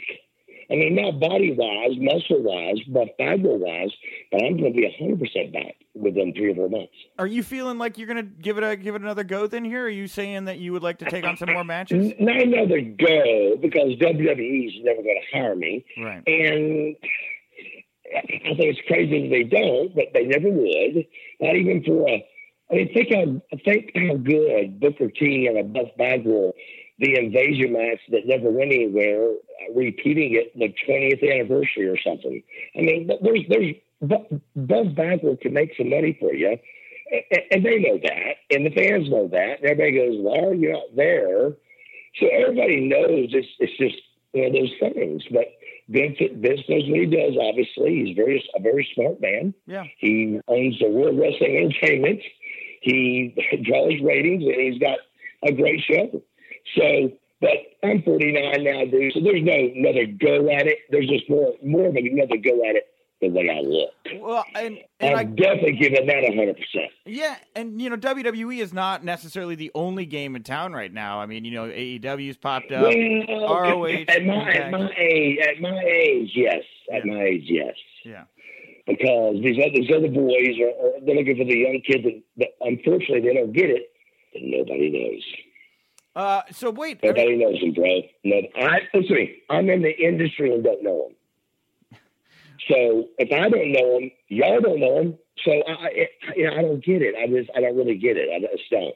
you don't. But that's okay. that's that's their that's their deal. That's what they do. So you're so you don't you don't it doesn't have the the ring to it. AEW doesn't. The names and everything attached to it. It hasn't grabbed you quite like it's grabbed uh, a lot of other people. I, I'm sorry, you said that it's a little bit too fast. I'm sorry. No, no, that's fine. Say That's fine. It's, I'm just interested uh, in what you said there because it sounds like you're not as grabbed uh, by AEW like others have. Like it doesn't it doesn't grip you like it has other fans. Oh, absolutely. I'm just 49, bro. Think about this. Every single star that you can name right now, that I guarantee you the first five would be 12 years older than me. That is a long time, bud. And, and, and, and it stinks and it's horrible. I didn't mean for them to be 12 years older than me, and it's not my fault. Mm-hmm. But I sure as I sure as heck paid for it, and, and it wasn't my fault though. It wasn't my fault that I was 30 and I was going to come into the WWF at the time, and I was going to take somebody's job away. And everybody there knew it. No matter it was the lowest person or the highest, somebody's job was getting lost. And it was just like a weather Vince like me in it. And they do a match in Tacoma, Tacoma, excuse me, Tacoma, Washington, when Atlanta is seven days later. So right there, we knew it was a set up thing. Long story short, obviously, oh. and just you know, oh, you... set up to fail, bro. I, I, and then I got fired at Phillips Arena, bro, in my hometown. So wait, because just called me and said, "Don't come." Wow. So wait, you're you're I fired.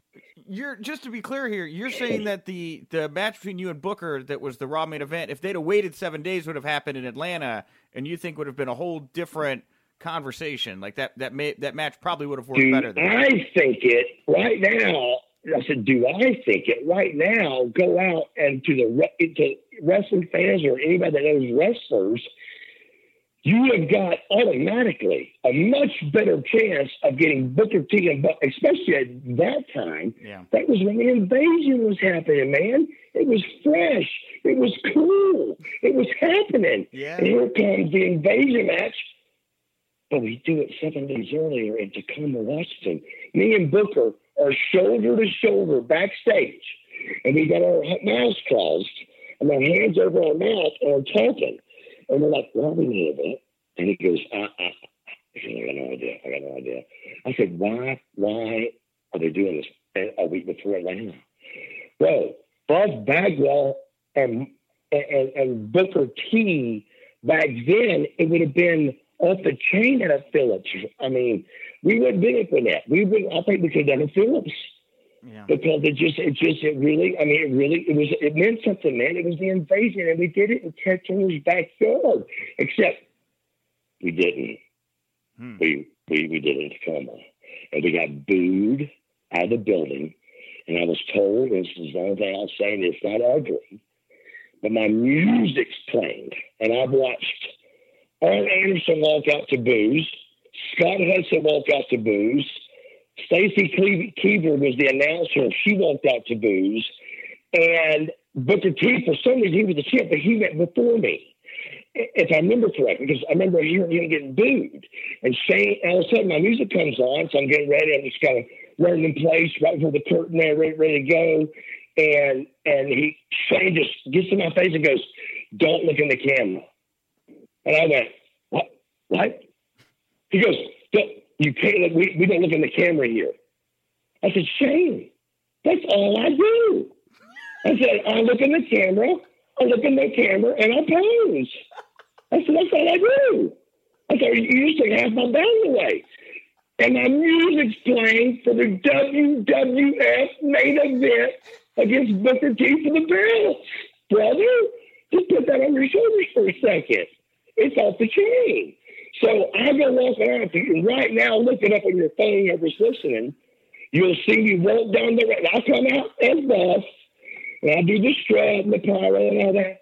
But I'm dodging that camera, and you can see I'm not a typical buff. I, I think I just turned heel, and I got I'm talking to people and stuff. But, I, but and hearing the boos too, it, it just it just it just spit this all out. And all they had to do was wait. Wow. Seven days, brother. So there was definitely something. Let's just and let's give it ten percent. There's ten percent of something that that don't make sense. And I really want to say ninety, but it's about. I mean, it's at least a percentage that it's dumber to do it a week early if you really want to succeed. Man, uh, they took away half your gimmick. That's so funny, man. Bro, I was my, my career was over at thirty. Think about that. I'm two twenty eight, shredded to the bone in great shape, nice guy. But here's the problem. Here's how I say it. WCW knew me. WWF knew me on computer. So they believed everything. And and and, and not just I won't say none of it, but ninety percent of it wasn't true. And, and so when I got, and, and, but, but then again, when I got there, there were my friends that were there. Yeah. So I thought they'd be like picking up for me a little bit, but no, brother, it was arms crossed. And then I get in a fight out of the gate with Shane Helms, and there I went, bro. Wow. Um, when you talk about the the computer version of you, are you talking about backstage gossip, or are you talking about the opinion of fans? Backstage gossip, backstage this this world gossip. Uh, hard to deal. You, you didn't see much world gossip because I was nice to everybody, but backstage gossip, hard to get along with. Uh, complaints. He's always about. My mom, when she started coming on the road with me, they even thought from everything that they were hearing and they don't even own the computer. They thought, hey, you know, he's he's he's acting up, you know, obviously. So my mom gets hired to come on the road, the Dallas Page gimmick, and she realizes that her son is doing nothing wrong, brother. Wow. Nothing. So so I'm having to cover her mouth to keep the heat off me. So she realized in one day that her son had been doing everything right, but still, it was just it was rules at WCW, and and you got to get this line to, to check in the box at the end, and you may be there on time, but if you check in that box before twelve, you got fined five hundred bucks. The second time was a grand. The third time, I think, it was fired. Wait, you had to show and up and said, physically. do y'all really? I said, do y'all really think us being late is our problem? Wait, time out. I've never heard that before. WCW, you literally had like a time card. You had to like. Swear to God on my life, there was a white box the size of a half a shoebox. That there was a line of two million dollars worth of talent at any time standing in line to put a code in before a certain time so you didn't get fined off your check. And so the problem became you know, the computer, the thing wasn't working, and then and then hey, but we're, hey, we're here. What do we do? I mean, check us in. I mean, it, it, got so bad, dude. At the end, it was just it was just ridiculous. I mean, it was almost like a it just it was just horrible. Wow, it's horrible. Never, I've never heard about the white box. Uh, I will go That's back. That's a true story. I have Clifton and Lex Luger and Goldberg and everybody. They go to that little box and everybody checked in kind of you know that's the thing is everybody at least was doing uh, that's the one thing that tied you all you all had the box um uh, now i want to i want to go back here real quick uh, about that grizzlies game uh, that that there was a moment there that went kind of viral over the weekend where jerry and rikishi uh, danced to Too Cool's music uh, just what was that like to be there and you know how was jerry that night uh, he, he, was he actually was very great he was great he was great but at the same time it was deep you know, it was deep. He he teared up on the on the you know the dance. He wore I think he wore one of Brian's vest. You know, the Grandmaster sexy thing and one of his outfits you know, and and and Jerry's such a great guy, dude. We actually we actually went out got a pizza and and uh, stayed with him. And he's just he's just such a great guy, dude. He's just really super down to earth and just one of the most coolest people wrestlers I've ever met in my life. To be totally honest with you, because that not many of the older guys, especially the legends, like like Buff Bagwell. And I told him to his face, leaving his house today, I said, not many guys that legends like Buff Bagwell, because of whatever reasons. He don't know or whatever, but you always like me, bro. You always ran my corner. He goes, oh, he's very humble. So you didn't say like, well, like he, he just, he just, like, you know, did his nod you know, you're good, you're good, you're a good guy, man. And but just he's a just class act, bro. Class act. That's awesome. Uh, well, I, I got to get your take too. You know, we've we spent a fair amount of time talking about your match with Booker T that that made main evented Raw. Booker's going into the Hall of Fame for the second time this year. Um, but this time he's going in as a tag team, Harlem Heat. You know, we've also talked about your your six time WCW. Listen to me, listen to me. The Harlem Heat never even wrestled for the WWF. I only did it once on TV, twice totally. Stevie Ray never even did it. I love Stevie Ray, but it's got to make sense, doesn't it? I mean, they never, he never, they never worked as hard at me at WWF. So I, don't, I don't understand. Well, I, I don't get it. Well, I, I, think it's. I mean, it's great. I. Do you realize how many times we wrestled the Harlem Heat? That's what I want to hear. Worship Booker T. I worship Stevie Ray. Through the starter shots, American Mel, through the whole deal, brother. it was those two tag teams going at it. Me, me and Booker never missed a step. And then all of a sudden, I'm fired because we had a bad match. You know, but but regardless, it, it's just it's, it's just it's just a bad situation that you know that I want to talk about and please, as you can hear, right, coming down and it and, and hear some of this. Yeah, it's unbelievable. Yeah, uh, you know, and that's the thing is, it really is, bro. It's unbelievable. It really is. That's what makes it a good story. Yeah, well, and you know, that's the thing is, and, I, and you've been very generous with your time. Here's my here's my thing. I got I got video and photographs of it to prove it. So I have a story. I can show you picture of it. That's what Bill Apter you know? does. Bill Apter does that with his live show. I've seen his one man. It's like a mix of his photos and video. The only thing I, I can't prove, and that's why I got mad, was the Jim Ross thing that I have apologized to him and went up and hugged him at, at the last time of con and just said, let's just let this go, man. This is so stupid. But I mean, I went on TV and did some really ugly things, uh, you know, that, that was bad. But um, but I, I just he, he called me, bro, and he lied to me, and only he knows that. And I, and even though I hugged him and apologized to him, he he lied to to my to my face on the phone that day. Are, are, you telling me Bill Apter lied I mean, to you? Or wait, who are you talking? No, no, oh. no, no, no. Uh, um, I'm sorry. We, are talking about we're talking about Bill. But Jim, I said, man, I switched to Jim Ross for oh, Jim, Jim Ross stuff, and we made up and and all that. But still, he called me on that th- Wednesday and said, take the weekend out. It was, uh, it was Atlanta shots, like Augusta home, uh, Macon home. So why would, why would I get me or my mother to call and get me out of it when I just wrestled a house show in Seattle and Tacoma main event this week?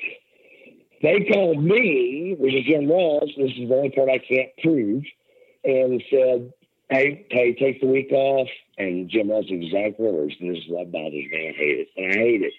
I hate it for him that he knows this when I say it. His exact words were, take some time and rest because we got big plans for you on Monday. And I got fired. And he was acting like he didn't know what was going on. Come on, man. He's in the room. I went down. And they tried to call fire to be released. Love him I have forgiven him, still have, but that's the story. That's I can't help but tell the story. It's just how you how I used to tell it compared to now.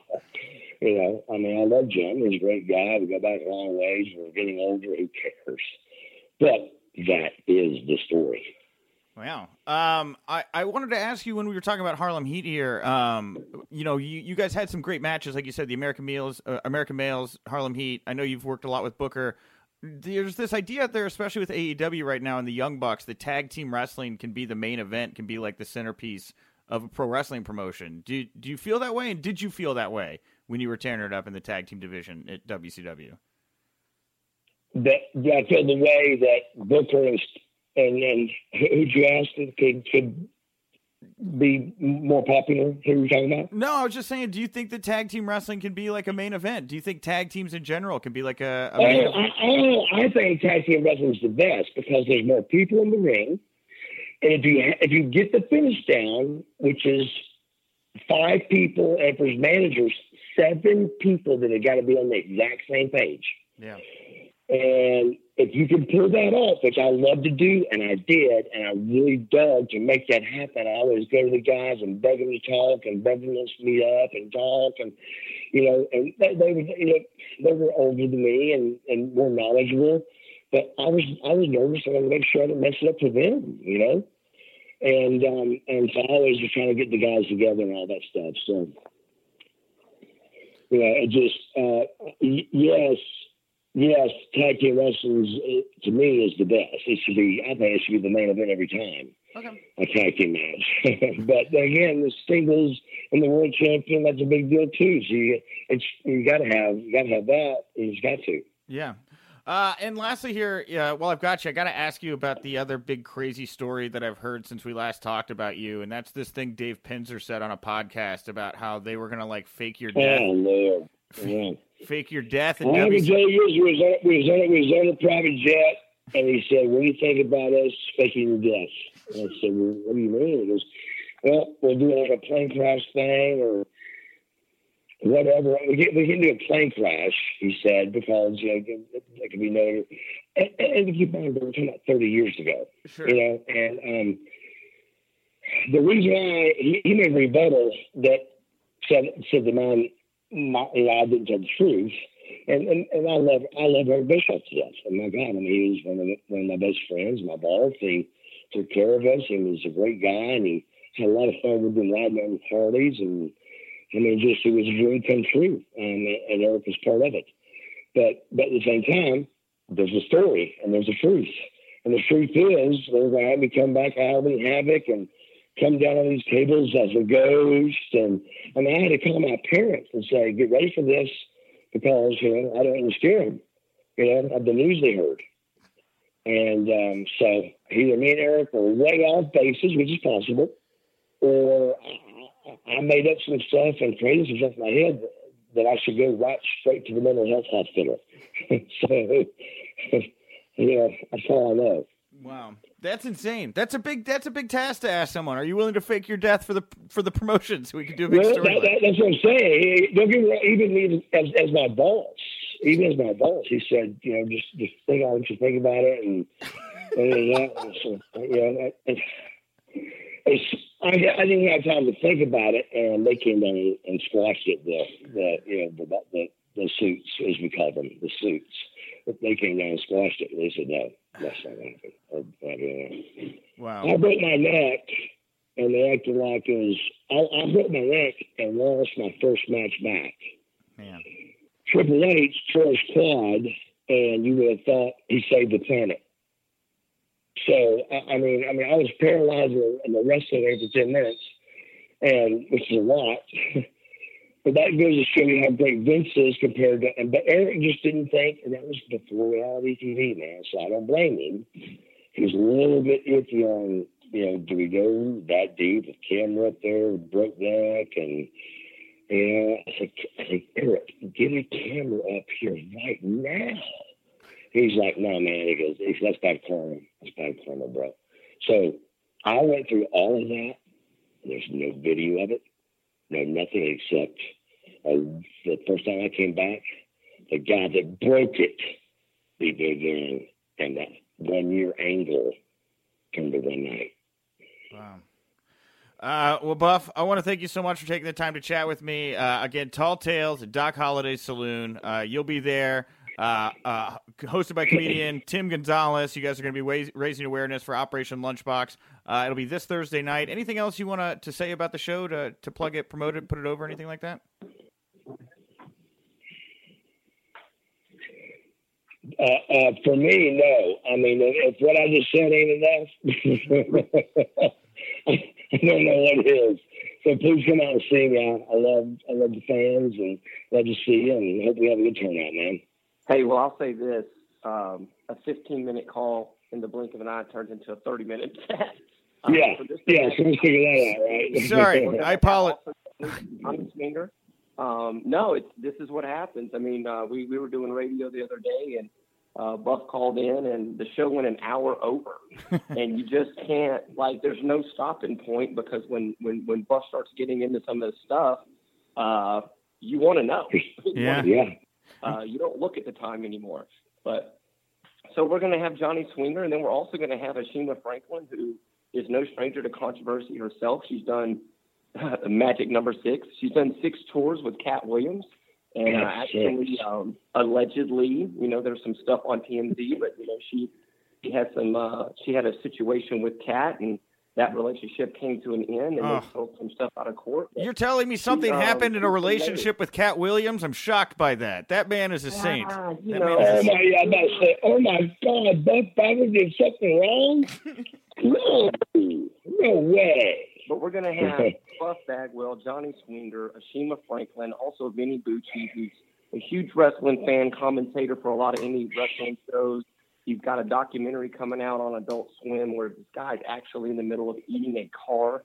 Um, he'll be there, so it's going to be a fun time. It's only ten bucks uh, just to get in and experience this night. And again, we're raising awareness for Operation Lunchbox, where we're only reaching about 33% of the hungry kids in the area.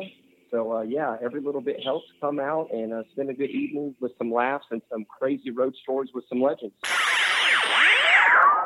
Thank you very much to everybody for tuning in today. Thank you, Michael, for joining me for the news at the top of the show. Thank you to Sam Adonis and Buff the Stuff Bagwell. A lot of great content here today, guys. I really enjoy doing these shows. I'm telling you, we got some big plans in the works here, some of which we're going to be able to announce here uh, pretty quickly. Some of uh, the week of WrestleMania next week, I think we're going to have some cool announcements about the show. So continue to, to tune in. I uh, failed yet again last Thursday to do a mailbag segment. Um, I will eventually get to a, mailbag segment, I think, on a Thursday. So hashtag WINCLY, if you want to get on my radar, I'll check that here soon enough. Um, but if you just want to enjoy social media and also get free stuff, I would go over to Wrestling Inc.'s Twitter page right now because we have a promo code contest running with FITE for uh, their collective package. So if you like Joey Janela Spring Break, you like Bloodsport, uh, you like uh, Black Label Pro, uh, you like all these, uh, the Orange Cassidy show. If you like all these big indie shows that are going on WrestleMania weekend, all, 11 of the hottest indie shows, they're part of this collective package on FITE.tv. It is a $99 valued package, and we are giving away one free promo code this week. It's super to do, easy to do. Just go over to our Twitter account, find the, the post that's got the contest. You got to retweet it. You got to follow us and FITE on Twitter, and then you got to tell us which show you are most excited to see from the collective package WrestleMania weekend. We're going to pick a winner this Friday, and um, it's just a great prize. It's just enrolled, clicked, and enrolled. It's. I am not eligible, am I? I'm not. I will not. you guys. I will not pick you. If there are people that work for the site, not eligible. If you're listening to this, you work for the site, you're not eligible.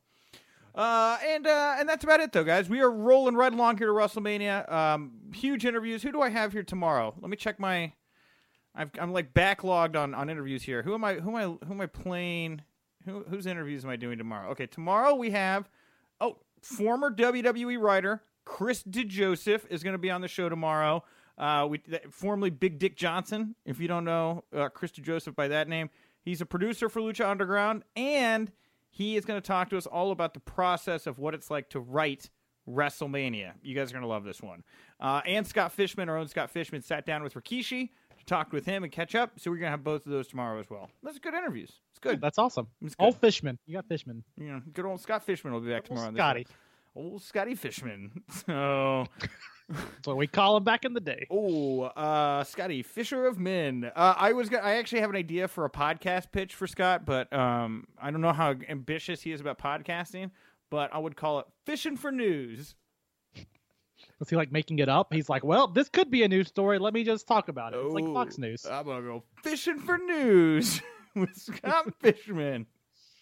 I feel like that's like a uh, YouTube channel show right there. You know, just sitting out there on the pier fishing for news. Hey, oh look, oh, um, oh what have I got here? Oh, a backstage gossip. Terrible. This is what we've been reduced to now on the WINCLY. Ooh, uh, Bad podcast pitches. Uh, what do you want to plug from over here to wrap up, Michael? Uh, well, speaking of bad pitches, you can always follow everything that I write um, at Wrestling Inc. But if you want the latest and greatest, uh, follow me on Twitter. I am at the Real Wiseman. Got a piece coming up later this week about the Kofi Kingston saga and comparing it to um, previous championship chases and bigger picture, right? Lit literature uh, geek here, comparing it to the hero's journey. So that should be interesting, or at least I think it is because I read it. Um, and if you want to see pictures of my dogs and cats and random stuff around me, follow me on Instagram. I am at wiseman.ma. There it is, guys. Hey, thank you so much for tuning in. I am Wink Rebel over on Twitter, W I N C Rebel, and uh, I will talk to you tomorrow. Remember, if you winked, you didn't miss it.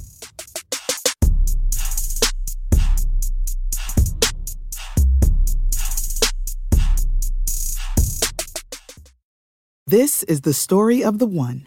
As head of maintenance at a concert hall, he knows the show must always go on. That's why he works behind the scenes, ensuring every light is working, the HVAC is humming, and his facility shines. With Grainger's supplies and solutions for every challenge he faces, plus 24 7 customer support, his venue never misses a beat.